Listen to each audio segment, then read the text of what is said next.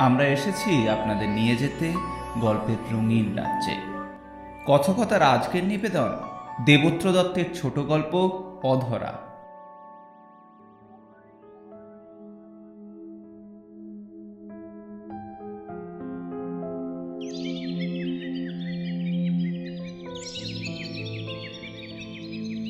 এখনও সন্ধে নামেনি। তবে শহরের আলোগুলো হয়তো এতক্ষণে চলে গেছে। কলেজ থেকে ফেরার পথে এই আলোগুলোর দিকে তাকালে একসময় একটা মন খারাপ করা একাকিত্ব বোধ করত অগ্নি। এরকমটা তার মনে হতো ভোরবেলা শুকতারাটির দিকে তাকালেও। অস্তিত্ব আছে তবু নিষ্প্রাণ। দেখলে যেন কিছু হারিয়ে ফেলার একটা ভয় চিনচিন করে ওঠে বুকের ভেতর। প্রতিদিনের এমন অনেক সাধারণ দৃশ্যের অনুষঙ্গবোধ অগ্নির মনে নানা অস্পষ্ট অনুভূতি জাগিয়ে তুলত। ঠিক ফিল্মের নেগেটিভের মতো। এখন অবশ্য সেসবের ব্যাপার নেই। দু চোখে অন্ধকার নেমে আসার পর সকাল, দুপুর, সন্ধ্যের কোনো তফাত আর থাকে না। তবে আজকের বিকেলটা যেন একটু আলাদা লাগছে। ব্যালকনিতে বসে হালকা হালকা যে হাওয়ার ছোঁয়াটা গায়ে এসে লাগছে, সেটা ওর ভীষণ চেনা। বসন্তের শেষ দিককার শহর এডিশনে আকাশমোড়া হলুদ আলোর নিচে চওড়া পিচের রাস্তা ধরে হাঁটতে হাঁটতে এই হাওয়াটা দেখা যায়। এরকম বিকেলেই তো অনেকটা সাহস জুগিয়ে মনের কথাটা বন্ধুকে বলে দেওয়া যায়। তারপর উত্তরের প্রতীক্ষায় তুলতে থাকা বুকের সাথে তাল মিলিয়ে অনেকটা রাস্তা একা পায়ে হেঁটে বাড়ি ফিরতে হয়। আচ্ছা আজকের বিকেলটাও কি হলুদ রঙের? জানতে ইচ্ছে হয় অগ্নির। তিথিকে জিজ্ঞেস করবে, কিন্তু সে যে এখনও এলো না? চেয়ারের সাথে লাগানো চাকা দুটো হাত দিয়ে ঘুরিয়ে নিজেকে ব্যালকনির রেলিংয়ের আরও কাছে নিয়ে গেল অগ্নি তারপর চোখ বন্ধ করে হাওয়াটাকে ছুঁতে লাগল।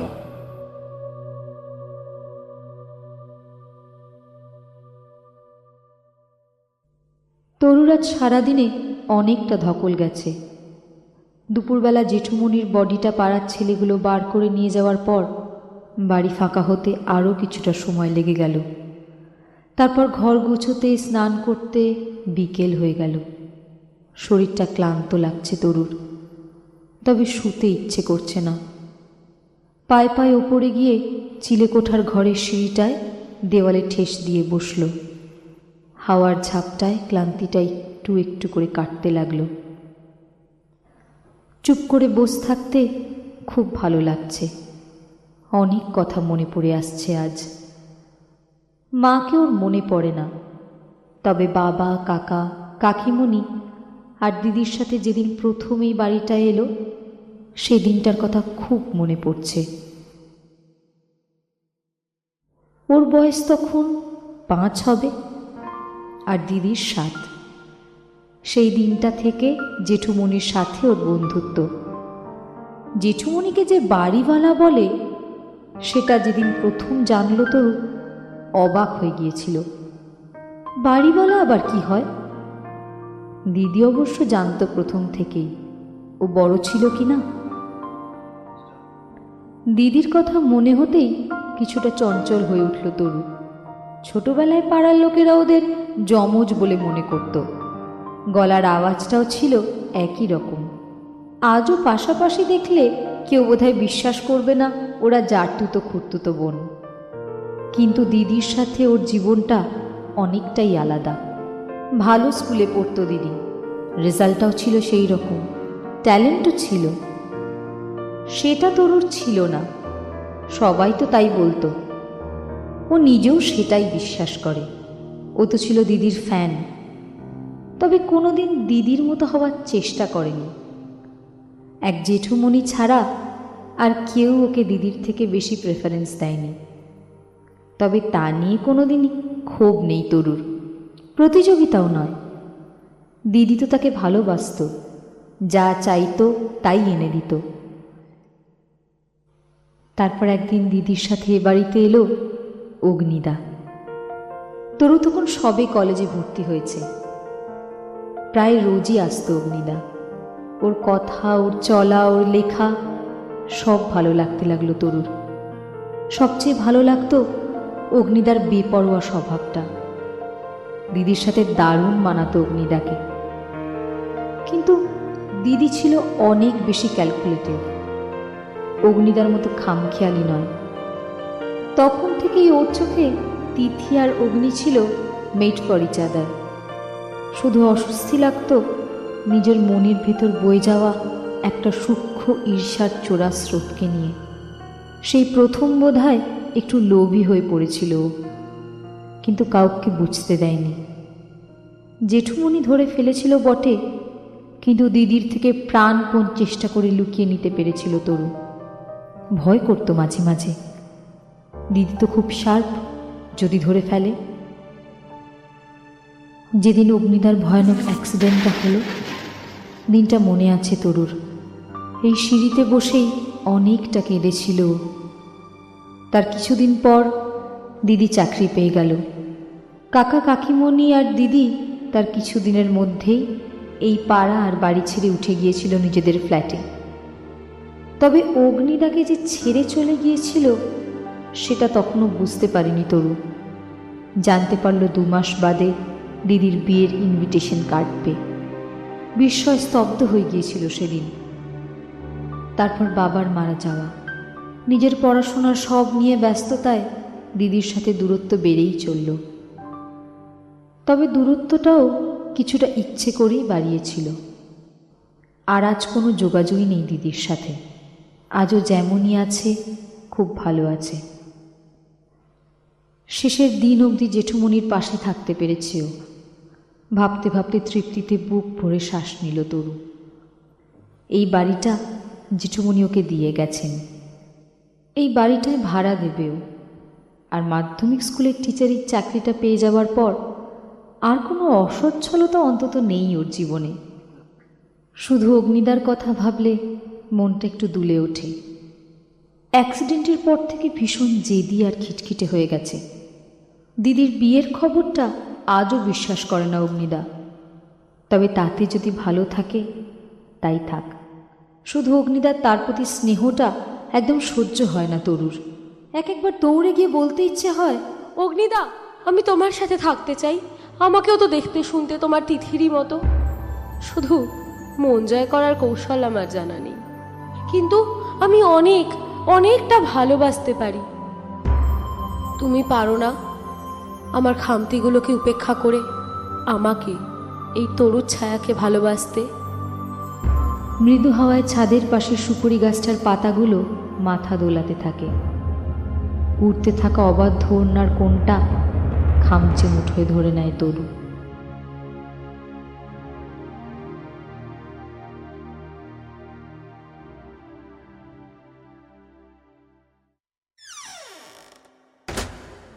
আসার সময় হলো। বসো। টেবিলে ব্যাগটা রেখে তিথি ঘুরে দাঁড়াল অগ্নির চেয়ারটার পাশে। ও ঘর থেকে জলটা নিয়ে এসো তো শ্যামল কাকা। তাই দিদিমণি। ওষুধগুলো খেয়ে নাও অগ্নি। আর কতদিন খেতে হবে এগুলো আমায়? আমি তো ঠিক হয়ে গেছি। এর থেকে বেশি আর কত ঠিক হব? আমায় আজ একটু ছাদে নিয়ে যাবে তিথি। এখন আর ছাদে যেতে হবে না। এখনই অন্ধকার হয়ে যাবে। এখানেই বসো রাতের খাবার নিয়ে এসেছি। রান্নাঘরে রেখে আসছি। অন্ধকার তো সকাল থেকেই হয়ে আছে তিথি। তার সাথে কি? কাল সকালটাও তো অন্ধকারই থাকবে। আজ আমার একটু তাড়াতাড়ি ফিরতে হবে। ও তাই বলো। তাই ছাদে নিয়ে যেতে পারবে না। তা কিসের তারা একটু কাজ আছে। ও তার মানে বলা যাবে না। ঠিক আছে। তোমার চিমটি কেটে কথা বলাটা থামবে না না কোনোদিন? না অনেকেরই তো অনেক কিছু থামে না তিথি। শুধু থামার প্রতীক্ষায় বসে থাকতে থাকতে সারাটা জীবন কেটে যায়। মানে? মানে এই যেমন তোমার কাজ। সারাদিন কাজ করার পর আবার রাতে তোমার কি কাজ থাকে বলতে পারো? কিছু জিজ্ঞেস করলেই তো এড়িয়ে যাও। এতে এড়িয়ে যাওয়ার কি আছে? কাজ থাকতে পারে না? নিশ্চয়ই পারে। তবে কাজের একটা নাম তো হয়। গত তিন বছরে এমন একটা দিনও হয়নি যেদিন তুমি আমার কাছে আসোনি। আবার এমন একটা দিনও হয়নি যেদিন তুমি আমাকে ছেড়ে চলে যাওনি। বললেই বলো একদিন ঠিক চিরকালের মতো চলে আসবে আর কোনো কাজ থাকবে না। আর সেই কাজ থামার অপেক্ষাতেই তো আজও বসে থাকি। কই সে আর থামে কই? তুমি একটু ঘুমিয়ে নাও অগ্নি। তুমি উঠলে আমি যাব। আমি এত রুটিন মেনে চলতে পারব না তিথি। তোমার মতো হিসেবই তো আমি নই আর হতেও পারব না। আচ্ছা হতে হবে না। এখন একটু ঘুমিয়ে নাও। আচ্ছা তিথি তুমি কি শুধু কর্তব্য করতে আসো আমার কাছে? মানে? মানে তুমি যদি মনে করো অ্যাক্সিডেন্টের পর আমার পাশে থাকতে পারোনি বলে তোমার আমার প্রতি অনেক কর্তব্য বাকি থেকে গেছে তাহলে তুমি ভুল ভাববে। কোনো কর্তব্য কোনো দায় তোমার নেই। আর যদি মনে করো আমার ওপর করুণা করবে তাহলে তোমার এখানে আর আসার কোনো দরকার নেই। তোমায় ছাড়া আমি থাকতে পারি। আমার কোনো অসুবিধা হয় না। অ্যাক্সিডেন্টের পর দু বছর আমি একা একা কাটিয়েছি। তোমার তোমার ঠিক করে আমার মনেও পড়ে না। কোনো অসুবিধা নেই তোমায় ছাড়া আমার। আমি ব্লাইন্ড হতে পারি। কিন্তু কিন্তু এই ঘরের সব কাজ আমি কোনো সাহায্য ছাড়াই করে নিতে পারব। তুমি চলে যেতে পারো। আমার কোনো দরকার নেই তোমায়। তুমি যেতে পারো। কথাগুলো বলতে বলতে তিথিকে আঁকড়ে ধরল অগ্নি। তিথি আগের মতোই নীরব থাকল। কোনো উত্তর দিল না। শুধু অগ্নির নিচু করে থাকা মাথাটায় আলতো করে হাত বুলিয়ে দিতে লাগল। আচ্ছা তিথি তোমার কি একদিনও একটু বেহিসাবি হতে ইচ্ছে করে না? মাঝে মাঝে একটু অনিয়ম করাটাও তো একটা নিয়মের মধ্যেই পড়ে বলো। মাথাটা তুলে কথাগুলো বলতে বলতে তিথিকে আরও কিছুটা আঁকড়ে ধরল অগ্নি। নিঃশ্বাসটা ঘন হতে থাকল ওর। তিথিও কিছুটা ঝুঁকে পড়ল ওর দিকে। মুহূর্তের জন্য ঠোঁট দুটিকে অগ্নির ঠোঁটে ছুঁয়ে দিল। তারপরই হঠাৎ ছিটকে বেরিয়ে এলো সে। দৌড়ে গিয়ে টেবিল থেকে ব্যাগটা তুলে নিয়ে বলল, আজ আজ তারা আছে। আজ আসছি। অগ্নি তার হাতটা তুলে কিছু একটা বলার যেন আপ্রাণ চেষ্টা করছে দিদিকে কিন্তু বলতে পারছে না। হঠাৎ চমকে উঠল সে। ব্যালকানিতে বসে কখন ঘোর লেগে এসেছিল দু চোখে বুঝতেই পারেনি। কিন্তু যেটা ও দেখল, সে দৃশ্য তো তার খুব চেনা। আরে, এ তো গত রাতেরই কথা। আজ এখন কটা বাজে? তিথি আজ এখনও আসেনি তো? এত দেরি তো কখনো করে না? অগ্নির ভেতরটা অস্থির করতে লাগল। শ্যামল কাকা? ও শ্যামল কাকা। হ্যাঁ দাদাবাবু ক আরে আমার ফোনটা কোথায়? এই যে এই যে এই যে তোমার ফোন। সন্ধে নেমে রাত হয়ে গেছে। হঠাৎ খেয়াল হলো তরুর। আলিশটি ছেড়ে তাড়াতাড়ি ছাদ থেকে নিচে নেমে এলো। ঘরের বেশ কিছু কাজ এখনও বাকি। তাড়াতাড়ি সেগুলো সেরে নিল।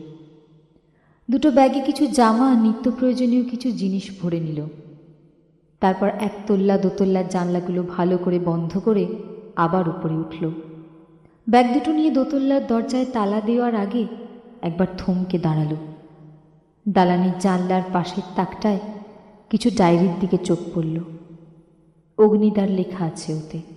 যত্ন করে রেখে দিয়েছিল এতদিন তরু। নিয়ে যাবে কি? থাক, পরে কখনো হবে। ওগুলোর আর বিশেষ দরকার নেই তরুর। তাছাড়া ওগুলো তো ওর জন্য ছিল না। সে শুধু যত্ন করে রেখেছিল মাত্র।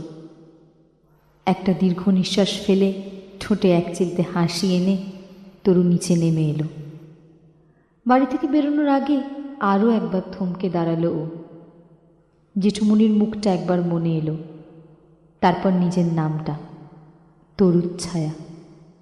সদর দরজায় তালা দিয়ে ফুটপাত ধরে বড় রাস্তার দিকে এগিয়ে গেল তরু। তিথির ফোনটা সুইচ অফ বলছে। বারে বারে ট্রাই করতে করতে অস্থির হয়ে গেল অগ্নি। একটা অদ্ভুত ভয় করছে তার। তবে কি যে কথাগুলো তার কানে আসতো, সব সত্যি যদি সত্যি হয়, তাহলে ফিরে আসার কি দরকার ছিল তিথির? কি দরকার ছিল ওকে আবার পরজীবী করে সরে পড়বার? এখনও কি করে বাঁচবে?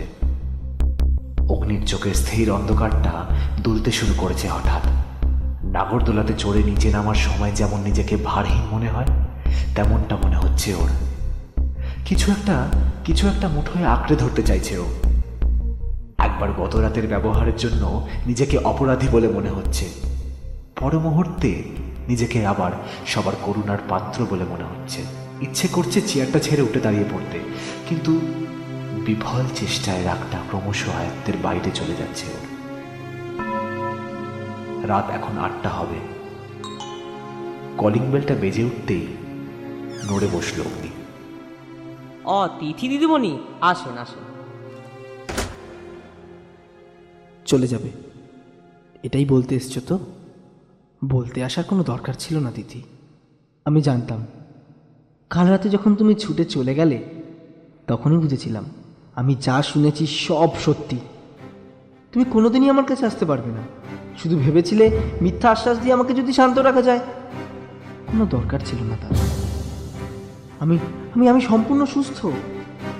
আমার কোনো কোনো দরকার নেই তোমায়। সত্যি কথা তুমি নিজের মুখেই বলে দিতে পারতে। তুমি বিবাহিত। তা না করে শুধু আমায় ভালো রাখার জন্য এতগুলো নীরব মিথ্যে তুমি না বললেও পারতে। সব বুঝি সব বুঝি। কেন কেন তুমি দু বছর কোথায় ছিলে তার কোনো উত্তর দাও না? রাত্রে কি কাজ থাকে জিজ্ঞেস করলে এড়িয়ে যাও? কি ভাবো তুমি? আমি কিচ্ছু বুঝি না। সত্যি কথাটা তুমি বলতে পারো না। ভাবো, যদি আমি শুনতে না পারি, আর মিথ্যেটা তো ঠিকঠাক বানিয়ে উঠতে পারোনি, তাই এড়িয়ে যাও আমাকে। তুমি কি মনে করো? তুমি কি মনে করো হ্যাঁ? আমি তোমাকে ভালোবাসি। এসব শুনলে আমি পাগল হয়ে যাব। এই অন্তটা পাগল হয়ে যাবে। কখন হই না? কখন হই না?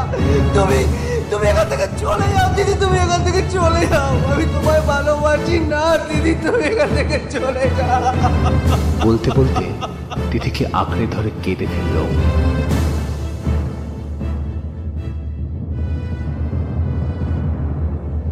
এসব কথার কোনো উত্তর দেয় না তরু। শুধু অগ্নির মাথাটা বুকের কাছে ধরে হাত বুলিয়ে দিতে থাকে নীরবে। সত্যিই তো আজ অনেকটা দেরি হয়ে গেছে ওর। কিন্তু এই তো শেষবার। আর তো তাকে ফিরে যেতে হবে না। কোনো পিছু টান আর আজ নেই। চোখের কোনটা ভিজে আসে তরুর, আর মুখে একটা অস্ফুট হাসি। অগ্নিকে দেওয়ার সব কথা যে এবার তাকে রাখতেই হবে।